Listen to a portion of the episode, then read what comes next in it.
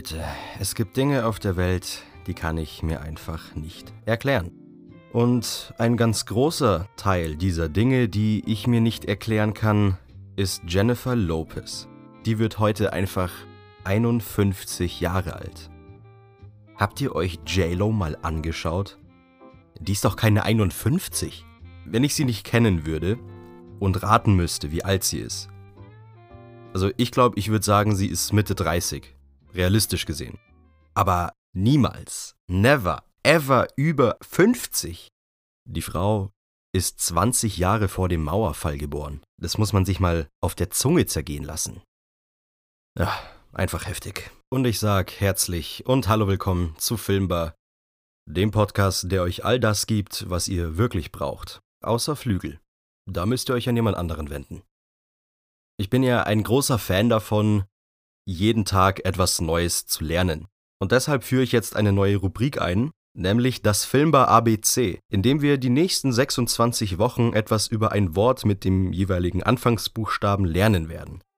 Heute fangen wir logischerweise mit dem A an.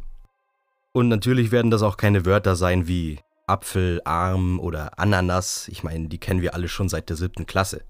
Wir fangen heute an mit dem Buchstaben A wie Astronomie. Das klingt vielleicht mega random, aber das ist tatsächlich sehr aktuell.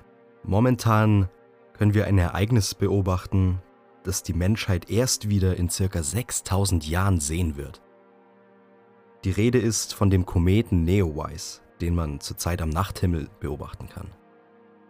Diese Woche wird man ihn noch sehen können und dann wird er zum späten Ende des Monats wieder aus unserem Sichtfeld verschwinden und sein heller Schweif verblassen. Der Komet wurde erst im März diesen Jahres entdeckt, deshalb hat man da auch recht wenig mitbekommen in den Medien. Normalerweise wird sowas ja lange Zeit an die große Glocke gehangen wie eine Sonnenfinsternis. Aber ich habe das mit Neowise auch erst vor knapp zwei Wochen rausgefunden. Was mich so sehr fasziniert, ist die Tatsache, dass die Menschen in der Jungsteinzeit, vor 5000 bis 6000 Jahren, exakt das gleiche gesehen haben wie wir. Das ist ein bisschen wie eine Reise in die Vergangenheit. Wie haben die Menschen damals wohl reagiert, als sie das gesehen haben? Was haben sie gedacht? Das muss ja ein unfassbar beängstigender Anblick gewesen sein, wenn man so etwas zum ersten Mal sieht und absolut keinen Plan hat, woher das kommt. Irgendwie hat es einfach was Poetisches, wenn wir mit unseren Augen das gleiche Bild auffangen können wie unsere frühen Vorfahren und eigentlich durch dieselben Augen schauen wie der Mensch, der gerade erst die Kunst des Ackerbaus und der Viehhaltung gelernt hat. Zu der Zeit damals hat auch Ötzi gelebt. Wer weiß, vielleicht ist der Mann aus dem Eis ja gestorben, weil er die Schönheit von Neowise am Himmel betrachtet hat und dann versehentlich in eine Schlucht gestolpert ist. Aber da kommen wir jetzt in ganz wilde Spekulationen rein. Aber ich denke, es lohnt sich auf jeden Fall, mal in den nächsten Nächten einen Blick nach oben zu richten. Schließlich wird kein lebender Mensch dieses Bild jemals wieder zu Gesicht bekommen. Orientiert euch Richtung Norden und verfolgt die untere rechte Spitze des großen Wagensternbilds, dann solltet ihr Neowise und seinen Schweif mit bloßem Auge zwischen 23 und 3 Uhr morgens sehen können.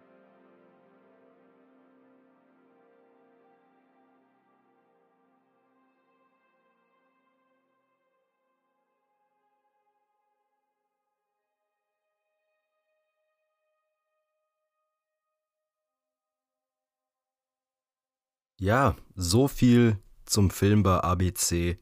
Ich hoffe, ihr bekommt die Gelegenheit, euch Neowise in aller Ruhe anzuschauen und dieses einmalige Schauspiel zu genießen.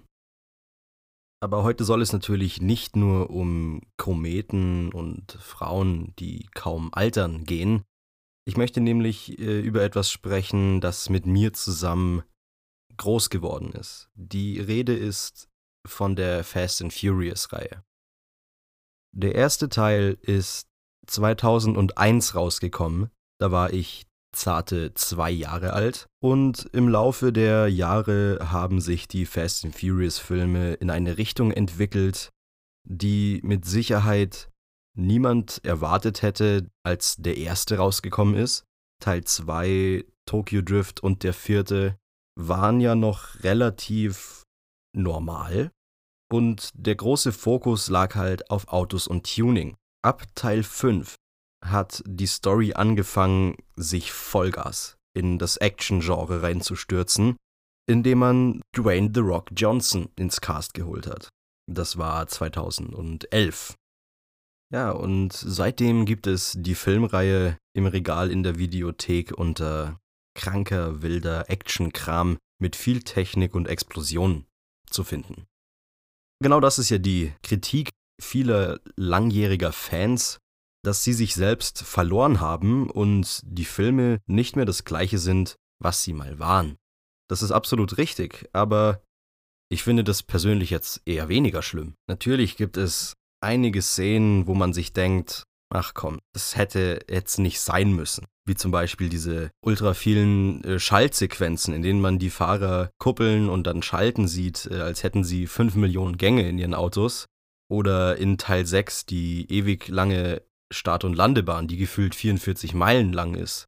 Das sind alles ziemlich unrealistische Dinge und einfach nur übertrieben, aber mal ehrlich, wen juckt's? Ich schaue mir Fast and Furious immer noch gern an, weil es einfach geile Actionfilme sind, mit witzigen Dialogen und krassen Schauspielern und vor allem geilen Autos.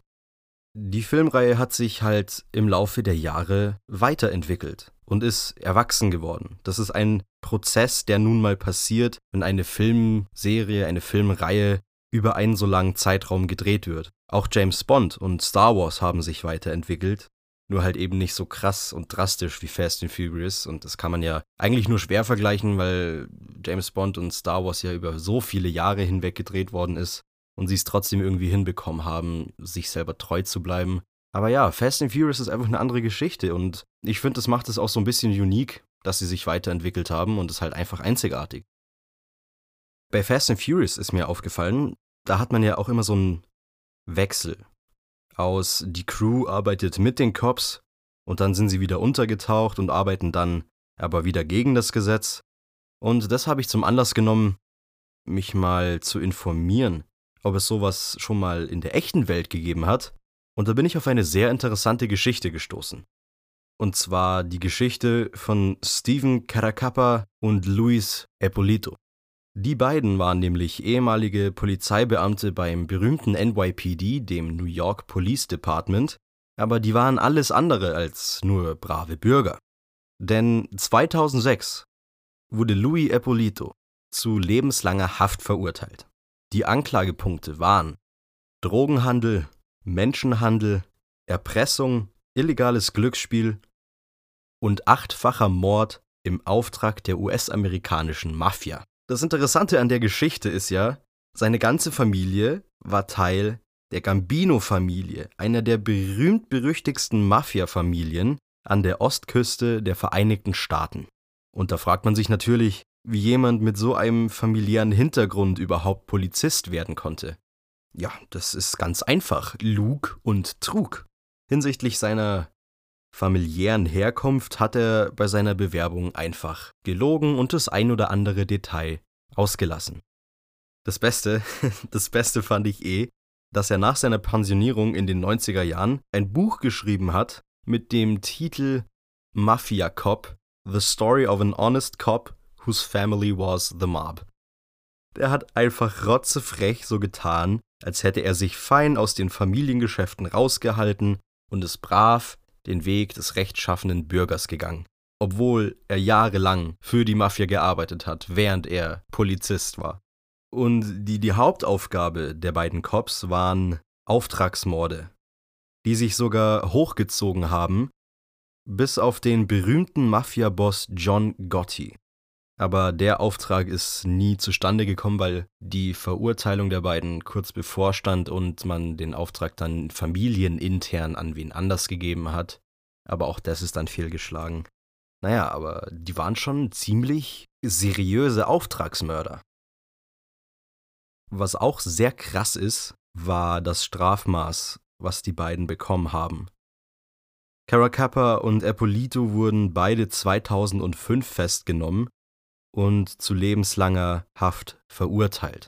Lebenslang wird in den USA ja anders als hier in Deutschland wörtlich genommen und du verbringst dein gesamtes Restleben bis zum Tag deines Todes im Gefängnis. Da fällt mir diese interessante Geschichte ein mit diesem einen Typen, der irgendwo in einem Südstaatengefängnis zu lebenslanger Haft verurteilt worden ist. Das ist noch gar nicht so lange her. Ich glaube, das war vor ein paar Jahren oder vor zehn Jahren oder so. Der ist zum Tode verurteilt worden und der hatte dann einen Herzstillstand, also der hatte einen Herzinfarkt und war schon klinisch tot, also sein Herz ist stehen geblieben und er wurde wiederbelebt. Und dann hat er darauf plädiert, dass er seine lebenslange Haft abgeschlossen hat und jetzt freigelassen werden soll. Also auf der einen Seite hat er ja recht. Ich meine, er war tot, aber es hat dann vor Gericht nicht standgehalten und er musste doch bis zu seinem Tode einsitzen mit der Begründung, der, der Tod muss ähm, in irgendwie innerhalb von 24 Stunden von zwei unabhängigen Ärzten festgestellt werden, damit die Haft quasi abgesessen ist. Und in seinem Fall war er nur für wenige Minuten tot oder so. Aber ja, gut, also warum sollte man es nicht probieren? Ich meine, was hat er denn schon zu verlieren? 2009 gab es für die beiden nochmal ein Sahnehäubchen on top. Denn Eppolito bekam zu seiner lebenslangen Haftstrafe nochmal 100 Jahre on top. Und Caracapa 80 Jahre obendrauf. Beide wurden dann auch noch zu einer beiläufigen Strafzahlung von 4 Millionen Dollar verdonnert. Einfach, wieso nicht? Diese symbolischen 100 Jahre obendrauf sind schon heftig. Das äh, ist so ein bisschen eine Message, dass selbst nach deinem Tod dein Arsch nochmal 100 Jahre im Knast verbringen darf. Ich kann mir vorstellen, dass das für viele religiöse Insassen sehr kritisch ist und sie sich schwer tun, vor ihrem Tod mit sich selbst ins Reine zu kommen und mit sich selber Frieden zu schließen.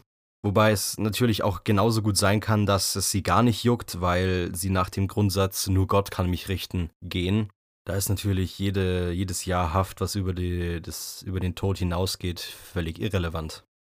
Aber ich finde die Geschichte schon interessant, wenn man sich mal vorstellt, dass die beiden wirklich knapp 20 Jahre im Dienste des NYPD als Officers gearbeitet haben, während sie Auftragsmorde für die Mafia gemacht haben. Das ist schon heftig. Um aber nochmal auf Fast and Furious zurückzukommen. Damals, als der erste Teil rauskam, wurde ja das erste Mal die Tuner-Szene in den USA extrem in den Fokus gerückt. Und auf der ganzen Welt ist eine neue große Tuning-Begeisterung entstanden und immer mehr Leute haben angefangen, ihre Autos zu modifizieren, sowohl leistungssteigernd als auch optisch. Und durch den Film haben halt auch einige Autos einen absoluten Kultstatus erreicht. Am bekanntesten dürfte der Nissan Skyline von Paul Walker sein. Den kennt ja wirklich jeder Film- und Tuning-Fan. Aber auch die orange Supra von Brian, die er Dom als Viertelmeile-Auto gebaut hat, ist so eine Sache, die dürfte jedem Filmfan und genauso gut jedem Tuner bekannt sein. Ich meine, die Supra hat jetzt bei Tunern nochmal, abgesehen von der Fast and Furious-Reihe, einen sehr besonderen Stellenwert. Aber Fast and Furious ist so eine interessante Schnittstelle zwischen autobegeisterten Menschen und Filmfans. Das ist wie so ein Adapter, der beide Kulturen zusammenfügt. Die ganze Story hat sich ja eigentlich immer schon zum Großteil um Brian gespielt, äh, gedreht, also Paul Walker. Und er war, das kann man sagen, zumindest am Anfang der Reihe ganz klar die Hauptrolle. Umso krasser, schockierender und heftiger war es, als er dann 2013 urplötzlich bei einem Autounfall gestorben ist. Ich weiß noch, dass ich wirklich wahnsinnig schockiert war, und mein erster Gedanke war, und wie geht's jetzt mit Fast and Furious weiter? Sein Tod kam ja mitten in den Dreharbeiten zum siebten Teil. Die Szene am Ende des Films, glaube ich, kennen wir alle und ich finde, dass man Brian und seinen Schauspieler Paul Walker sehr würdevoll verabschiedet hat. Was der Tod von Paul ausgelöst hat, war, dass dieser Film Fast and Furious 7 einen absoluten Kultstatus erreicht hat, bevor er überhaupt in den Kinos war. Und das Ganze hat sich auch am Box-Office-Score gezeigt. Man hatte nämlich ein Budget von rund 190 Millionen US-Dollar. Und eingespielt an den Kinokassen der gesamten Welt hat dieser Film 1,5 Milliarden Dollar. Das ist immens, das ist der absolute Wahnsinn. Und da sieht man, was der Tod von Paul Walker damals ausgelöst hat, wie viele Fans getrauert haben. Und ehrlich, es ist einfach schrecklich dass ein Mensch mit einer Familie, der gerade mal Anfang 40 ist, einfach so stirbt. Es ist egal, ob das ein Hollywood-Star oder äh, normaler Vater aus der Mittelschicht ist. Am Ende sind wir alle nur Menschen, die vermisst werden von ihren Familien, wenn etwas mit uns passiert. Und als kleine Hommage an Paul Walker fängt die Topic-Playlist heute mit See You Again von Wiz Khalifa an. Einem sehr emotionalen Lied und Soundtrack eines sehr emotionalen Films. Lied 2 ist Jenny from the Block, Alles Gute zum Geburtstag, Jennifer Lopez. Zur Feier unserer neuen Rubrik, dem Filmbar ABC, gibt's als Lied 3 den Alltime Classic von den Jackson 5, ABC. Und ihr wisst ja, wie es läuft. Es gibt ein Eminem-Lied für jedes Thema. Heute will ich den Track Stan mit aufnehmen. Eines, wenn nicht sogar das große und beste Meisterwerk von ihm. Darum geht es um einen treuen Fan, der zum Mörder wird. Und da ist halt die Essenz ein guter Mensch, der böse wird. Und das hat mich sehr an unsere beiden Mafiosi-Cops erinnert. Deswegen Lied 4, Stan von Eminem. Beendet wird die Playlist mit einem Klassiker, dem ich dem Thema Auto widmen möchte. Und zwar Billy Ocean, Get Out of My Dreams, Get Into My Car. Ein absoluter All-Time-Classic, immer schön zu hören. Viel Spaß beim Anhören. Ich komme irgendwie immer noch nicht ganz darüber hinweg, dass JLo heute 51 wird. Wow. Wenn ihr euch schwer tut, den Kometen Neowise am Himmel zu finden, dann holt euch die App Comet Neowise, die zeigt euch den genauen Standort am Himmel an. Und wenn ihr einen freien Himmel habt, könnt ihr bei eurer Sichtung nichts mehr falsch machen.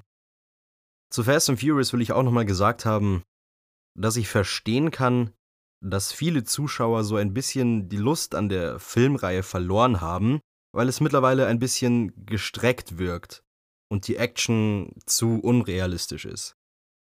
Aber mir gefällt es trotzdem und für Fast and Furious würde ich jederzeit wieder und sehr gerne ins Kino gehen. Übrigens, heute ist der Erzähl einen alten Witz-Tag in den USA. Und das wollen wir doch feiern, oder?